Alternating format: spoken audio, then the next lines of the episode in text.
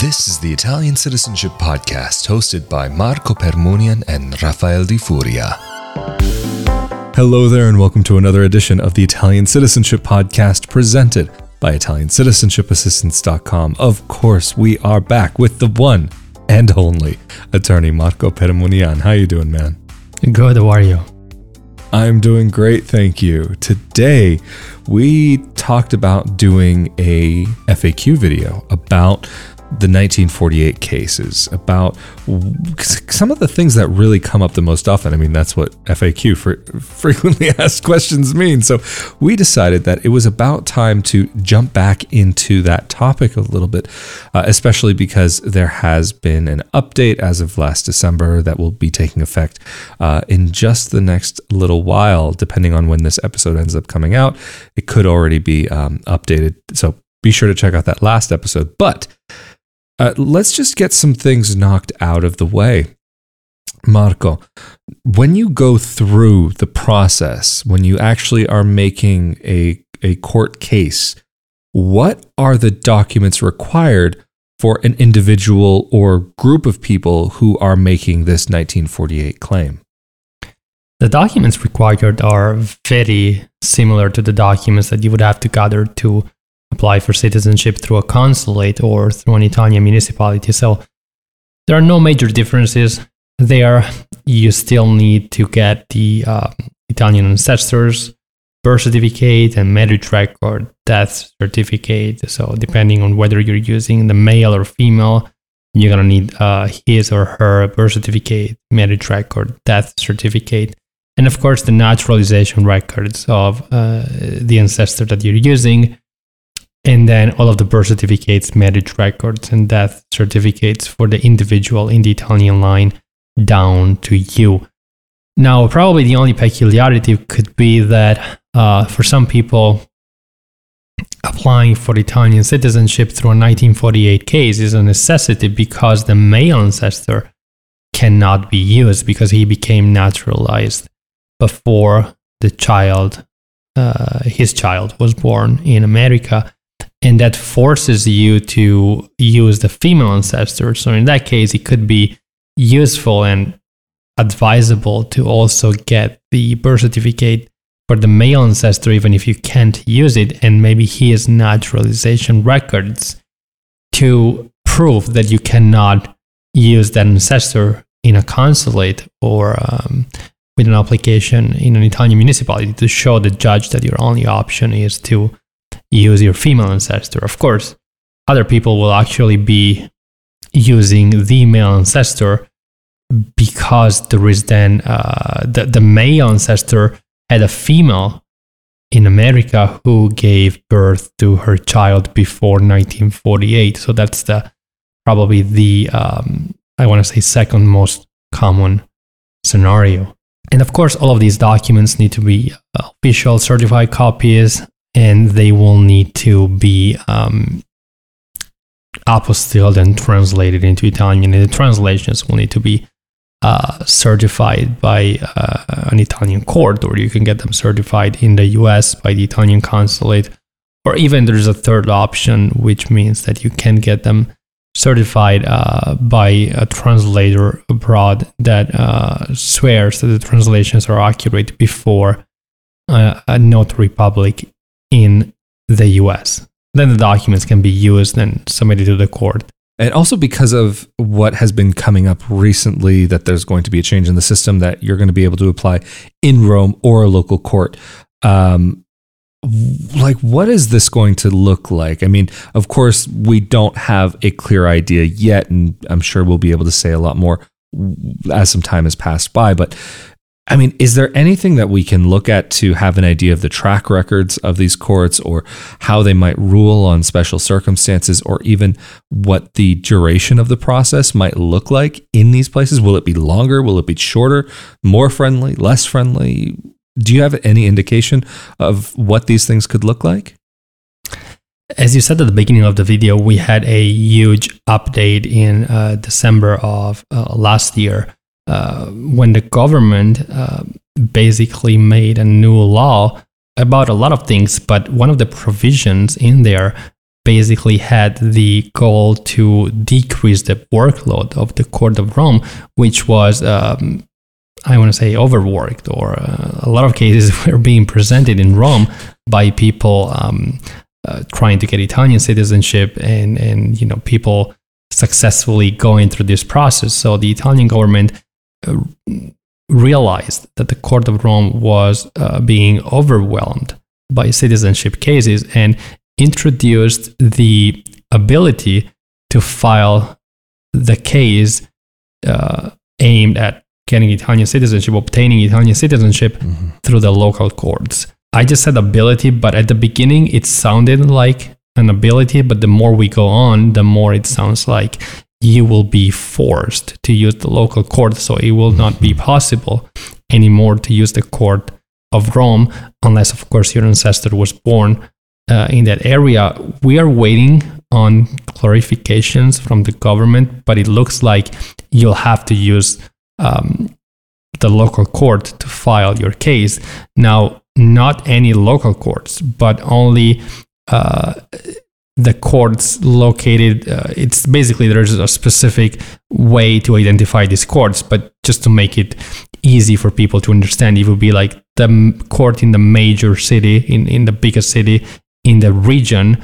Um, normally in the province, even if there will be some exceptions uh, depending on the region, there may be two courts that you can use. Um, so you have to file in that court that covers basically the area where uh, the municipality where your ancestor was born is located. Now, as you said, the local courts will start hearing these cases in uh, June of 2022. So it's not possible to file a case in a local court prior to June of 2022. But after June, uh, you'll have basically to file there. And a lot of people are wondering uh, what will change. Well, the process will be the same. The only difference is that uh, a local judge will hear your case, which will probably increase the chances that the judge will have heard uh, fewer cases regarding citizenship, which could be a good thing uh, because that could even potentially remove the problem of um, judges, uh, as we said like a moment ago, judges in Rome ruling against cases involving an ancestor naturalizing when the child was minor. Maybe that will not happen anymore in the local courts, and just just because this is a trend that has been going on in Rome. So uh, it could really get, be a good thing that the judges have heard few citizenship, fewer citizenship cases than the Court of Rome, which lately has been hearing a lot of these cases. Um, also, the duration could be positively affected because uh, we could expect to um, a local court to be less overwhelmed with citizenship mm-hmm. cases because uh, as opposed to the past where all of the cases were being presented in one place in Rome, now they're spread out. So uh, fewer citizenship cases per per court. Uh, of course, we're talking about Italy, where the bureaucracy is knowingly slow. So I want to say that we can't expect uh, these cases to be uh, processed super quickly. But I want to say, and we will see how things go, um, that there will be an improvement, uh, an overall improvement. Mm. Well, I definitely hope so. Interesting. And what about the duration of the process? I know that's another question that comes up quite often because, I mean, it's one thing to have all the documents uh, collected, but how long will it take once those documents have not only been collected but submitted um, that this whole process will, will take to go through? That is a very good question and a quite hard question to answer because the duration of the process will depend on a variety of factors. Um, first of all, the judge. Uh, there are judges that are very busy. They have a very busy schedule, and in the end, it all comes down to how quickly the judge can set the hearing. Um, meaning that it's at the end of the day, it's going to be one hearing unless there is a need for a second hearing, but normally there isn't. So uh, the the first and only hearing uh, could be as far out as several months, over a year, if the judge has a very busy schedule, or it could be uh, after just a couple of months, a few months, um, from when you from when the judge is assigned to the case. Um, taking a step back here, uh, it's uh, it's actually not just a matter of when the judge sets the hearing, because before a judge is assigned to your case, the president of the court needs to take action. So you first have to file your case, and then the president of the court uh, has to assign a judge to the case. And this whole process, meaning from when you file to when a judge is actually assigned to your case, could take a few months, uh, depending on, uh, especially with the uh, current situation or in, in, the current situation, that, the, situation that we've experienced in the past uh, couple of years, there were some delays there. Mm-hmm. Uh, now the situation is getting better, but uh, from when the judge is assigned to your case, then at that point is a matter of how long it takes for the judge to schedule the hearing and how far out the hearing will be. Now, if the hearing is too uh, far out, what you can do if you have like reasons for urgency, if you need uh, citizenship for very specific urgent reasons like uh, work related re- reasons or health related reasons, you could, your attorney, and, and, and as of course, if you're using ICA, can file a motion to the judge to request an early hearing. The judge may or may not grant uh, an early hearing depending uh, on whether uh, the judge considers your reasons to be uh, valid enough. Now, after the hearing, you have to wait for the judge to render a final judgment, and that again can take um, a few weeks up to a few months. And then from when you have the final judgment, all you have to do is basically register the final judgment at the municipality and, and then you can apply for an Italian passport. And the registration with the municipality uh, can take anywhere from a few weeks to a couple of months, depending on the workload of the municipality. So at the end of the day, there is no straight answer to this question because it will depend on the judge that is assigned to your case and on the municipality that you have to deal with uh, for the registration of the judgment and your birth certificate. And so, uh, maybe just a kind of a, a quick related question: Is it maybe is it difficult to get one of these uh, these court dates? Is it even though you said it takes time?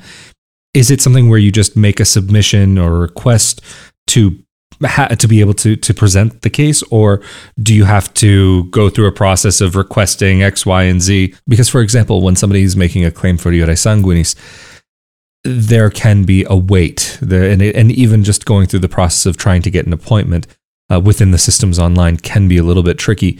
Is there something similar with the court cases that you have to go through with Rome, or uh, what will be coming soon with the local courts? Is is that similar at all, or is it more straightforward? Uh, it's a very straightforward process. So it just entails filing your petition uh, through your attorney and then the office of the clerk of the court will basically put the request in the system, at which point the president of the judge will only have to assign uh, a judge to your case, and then will be automatic for the judge mm. to set your hearing. And what will happen is that you will hear from uh, your attorney who will be notified by the court um, about uh, the hearing date. Interesting, interesting. And I, am also just curious because there's another um, topic that ends up coming up a bit um, about the circumstances when that may come up for uh, when a um, direct uh, ancestor of the individual or group of individuals who are making this claim in front of the court uh, when they their ancestor was a minor child. Um, how how does this come up, and what does that look like? How how does that affect um, these cases?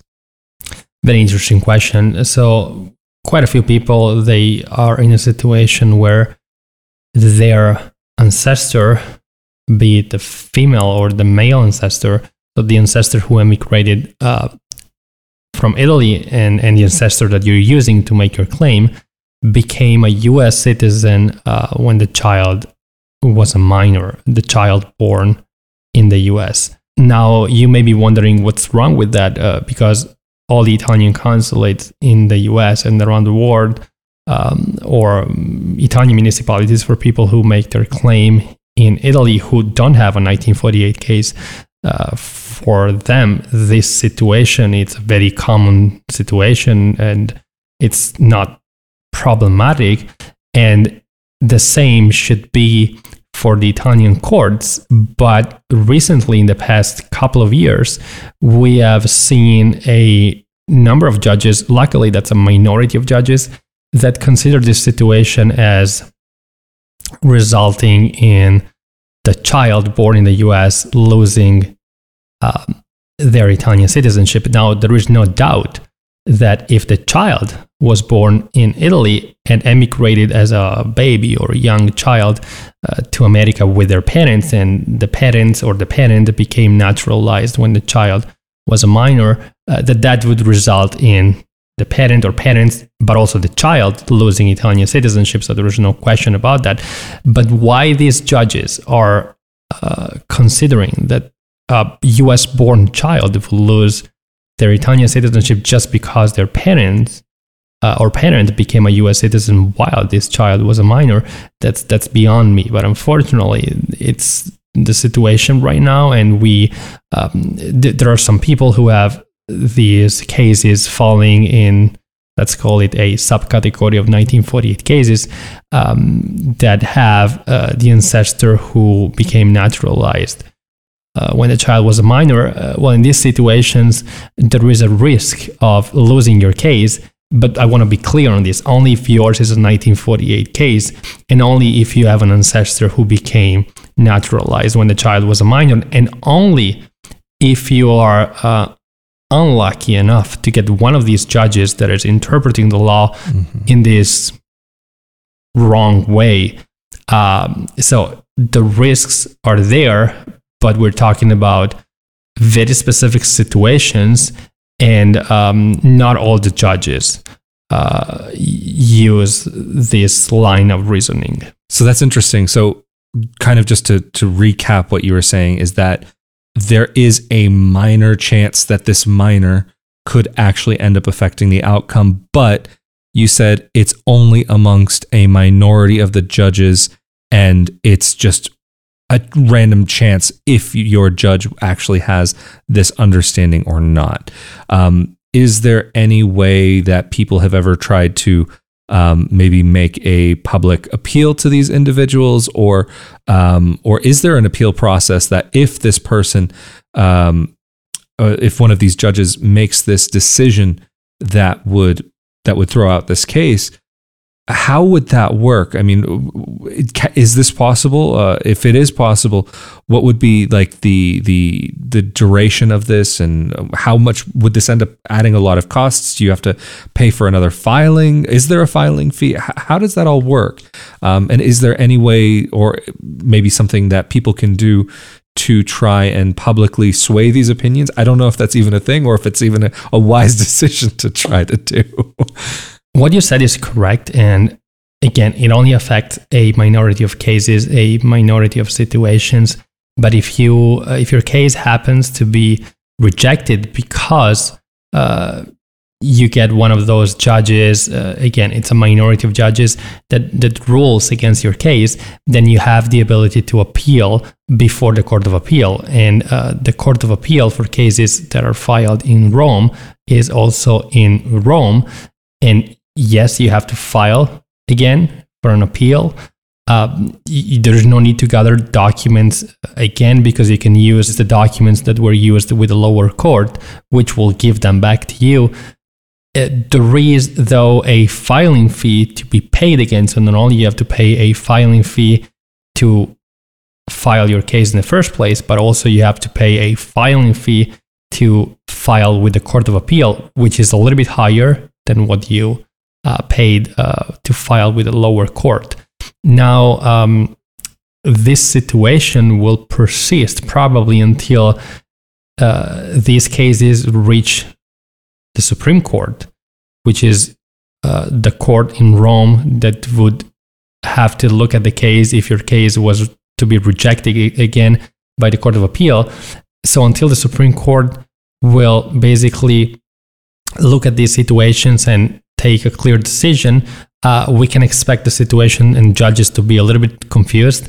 Uh, mm-hmm. But when the Supreme Court will go in one direction, we can expect the lower uh, courts basically to just comply with whatever the um, Supreme Court end up saying. But uh, we're at the stage where none of these cases reached the Supreme Court. Uh, there are a few people that have seen their cases being rejected because of this situation. They're in the stage of the appeal, and a lot of people are winning the appeals. Some of them are not. So there seems to be some confusion and different opinions also within the Court of Appeal. So uh, we'll just have to wait to see um, what will happen in the future and if the Supreme Court will ever be involved and if they will ever take a decision uh, and go in one direction or the other. So, again, just to reiterate, even though this is something that we've been talking about, and because unfortunately there can be a little bit of confusion, this is only in a very rare situation like what Marco has described before. So, it's only a minority of people who are dealing with a minority of judges that just by chance happen to be matched up in in this unfortunate circumstance where these appeals uh, may become necessary. So, if you are somebody going through a 1948 case, this is something that the majority of people should not have to worry about at this point in time. So, um, I think it might actually be worthwhile moving on to the next question after that little clarification in there.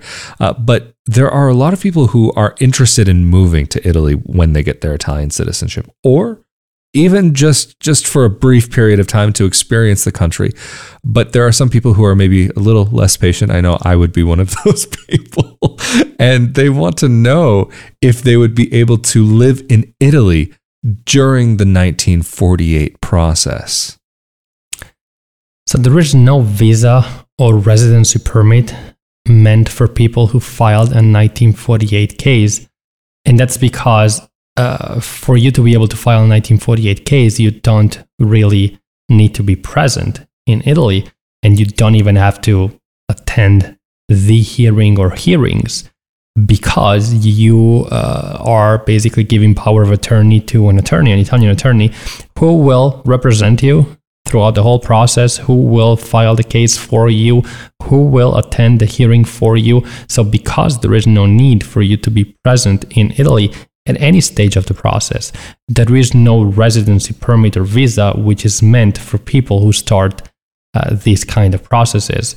Now, you can apply for another visa, you can apply for uh, any kind of visa, but not something that is uh, applied for in connection with you filing a 19 48 case. Uh, so, in other words, there is no uh, visa, for example, like for those people who apply for citizenship iure sanguinis by descent.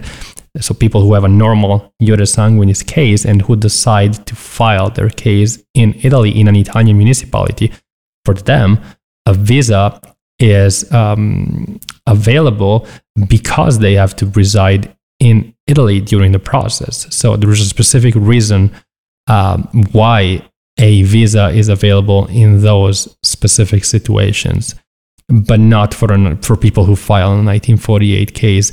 But just, I guess, kind of related to this topic as well as something that I've said a couple of times that maybe wor- would be worthwhile clarifying. Um, that it is possible, in fact, for your company and your your law firm and the lawyers that that work there to not only represent just one person during this case, uh, but to actually represent a, a family of individuals who would be making this claim, correct?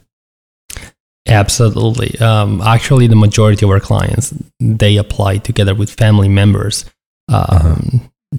children, adult children, siblings, parents, even cousins or second cousins, and that's because as long as you share the same ancestor, um, you can get other people on your case and basically uh, everyone can be on the same case which means that you can uh, share the costs share the mm-hmm. attorney share the documents so it has several advantages to be on the same case with family members uh, of course you at the end of the day will need more documents which may delay the process of gathering documents a little bit so if you really are in a rush it may be worthwhile considering. But if you're not in an extremely urgent situation, just because uh, we're not talking about huge delays um, because of all the benefits um, that I just mentioned, in my opinion, it makes a lot of sense for you to get other family members on board and share the process and the costs with them. Interesting. And so, um, because you mentioned that you could have cousins, second cousins, grandparents, parents, children, brothers, sisters, uncles, whatever, is there any limit to any the amount of people that can be on one file, or is there even a recommended maximum, or just whoever's there, whoever wants to be a part of it can be part of it? Yeah, I'd say neither. Neither there's a limit nor a recommended amount of people like I said, if you and I've I've come across these situations where there were families with 30 people wanting to apply for citizenship. That's totally fine. Wow. And, and a lot of my clients they ask me, is there any downside, especially for the judge? Is the judge going to be against us because we are such a large group? And my answer is always, uh, judges are very objective. They don't really care about how many people are fighting a 1948 case. It's all about the law and whether these people are entitled to citizenship. So if you are a large group, don't worry, that's totally fine. Now, if you're a 30 people group, just uh, be aware of the fact that you will need birth certificates, marriage records, divorce records, and uh, all of the personal vital records for everyone in the case. So that could cause some delays in filing because until you have all the documents for all the petitioners, you cannot file the case in Rome and start your case. Interesting. I mean, I guess I could potentially even see the flip side of that as well. That if you have a family of 30 people all for one court case, it's almost better in a way for the community of people as a whole, um, so that there's not like maybe 15 different court cases or 30 different court cases. So that maybe, in fact, I don't know, maybe I'm making a wrong assumption here, but for the for everybody as a whole, it could actually help these procedures to be able to move through faster instead of having another extra 30 odd people in there. Absolutely. Well, you know what? Just one last question for this episode, uh, because I know there are a lot of people who are curious to do research about this and to find out more information about the judge that is going to be presiding over their case. Is it possible uh, for somebody to go and research uh, the judgments? Are, are these court records made public at all? Or uh, can a person go on, even maybe is there an online da- database where this is available? Yes, the judgments are public, so anyone can have access to them. Now, is it easy to find them? Probably not for somebody who is not an attorney. There are specific databases in Italy that you have to subscribe to and you have to pay for. Normally, attorneys they have those they they have the the access to those databases. There are several types of databases. So for an attorney, definitely it is possible to research these judgments for um, a potential candidate to Italian citizenship. Probably won't be so easy. Um, and you're going to have to rely on whatever you find on uh, the internet, so probably not much. But for an attorney, it's possible to have access to these uh, judgments, so to see how judges rule in specific situations. But um, it is also true that not all the judgments are published in these databases often. So you may find that not all the mm-hmm. judgments are available, not even to uh, an attorney in Italy. Well, thank you so much again, Marco, for making yourself available. And of course, if anybody is needing help with this process from you and your team at Italiancitizenshipassistance.com, how can they get in contact with you and your team? People can contact us through our website, Italiancitizenshipassistance.com, or give us a call. The number is on the website. Absolutely fantastic. And of course, if you're interested in more content like this about Italian citizenship or even about Italian real estate, make sure that you are subscribed to this channel here on YouTube, or you can subscribe to the audio only podcast, the Italian Citizenship Podcast. But of course, being subscribed to the YouTube channel means that you are automatically also subscribed to the Italian Real Estate Podcast, just with that one single, simple click. Also, if you're interested in any content about life abroad, living abroad, living abroad as a dual citizen expat, be sure to come over to my YouTube channel, youtube.com slash Rafael Di Furia, where I talk more about life abroad, living abroad, as well as show you a little bit more, exploring kind of the areas where I am, uh, talking about life in Europe as a dual citizen expat, as well as life in Italy as a dual citizen expat. Of course, we have been here yet again with Italian attorney Marco Permunian from ItaliancitizenshipAssistance.com for another episode of the Italian Citizenship Podcast. And of course, I'm Rafael Di Furia. Stay safe and healthy out there, and we will see you all next time. Later. Thank you.